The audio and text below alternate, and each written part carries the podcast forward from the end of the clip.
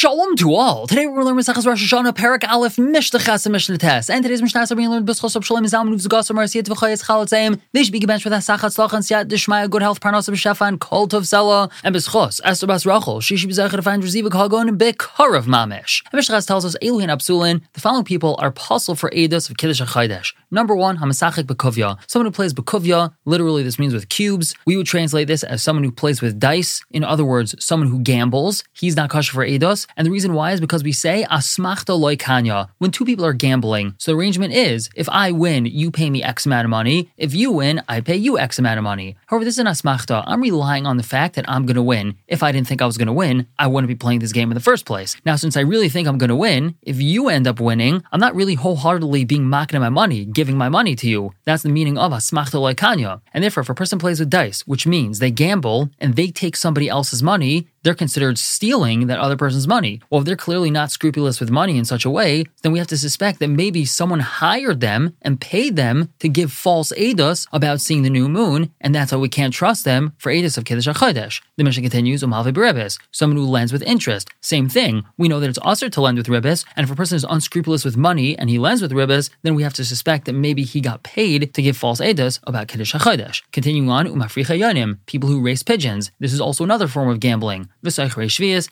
People do business with Shemitah produce. We know it's also to do business with Shemitah produce. And if a person does so, so obviously he's untrustworthy in regards to money. So once again, he can't give Eidos of Kiddush HaChodesh because maybe he was hired by someone to give false Eidos. And lastly, Avadim, they're always pasul for Eidos and we can never trust them. And the Mishnah concludes that, Klal, this is the rule. Call Eidos She'eno Isha Ksherila, any Eidos that a woman can't give, Afhain Enon Ksherimla, so too all these people that we just mentioned are not kosher for this Eidos. And moving on to Mishnah Tes, Misha Ras Yachal Halech. Someone who saw the new moon, he saw the Mailad, and he's not able to go to Bezdin to give his testimony. We'll put him on a donkey and lead him to Bezdin, and this is even on Shabbos when it's usher to ride on an animal. Afil Bamita, that's even if he's in his bed, he's sick in bed. We're going to pick up his bed and carry him to Bezdin. Vim if there's going to be people ambushing them along the way, they're allowed to take sticks or weapons to protect themselves. And again, this is all on Shabbos. Vim If it's a long journey, be Mezainos. They're allowed to take food with them. And all this is permitted even on Shabbos, even though we know usually we're not allowed to carry on Shabbos. Still, this is permitted because Edis of Kiddush HaChaydesh in the proper time is so important. And the Mishnah continues clarifying,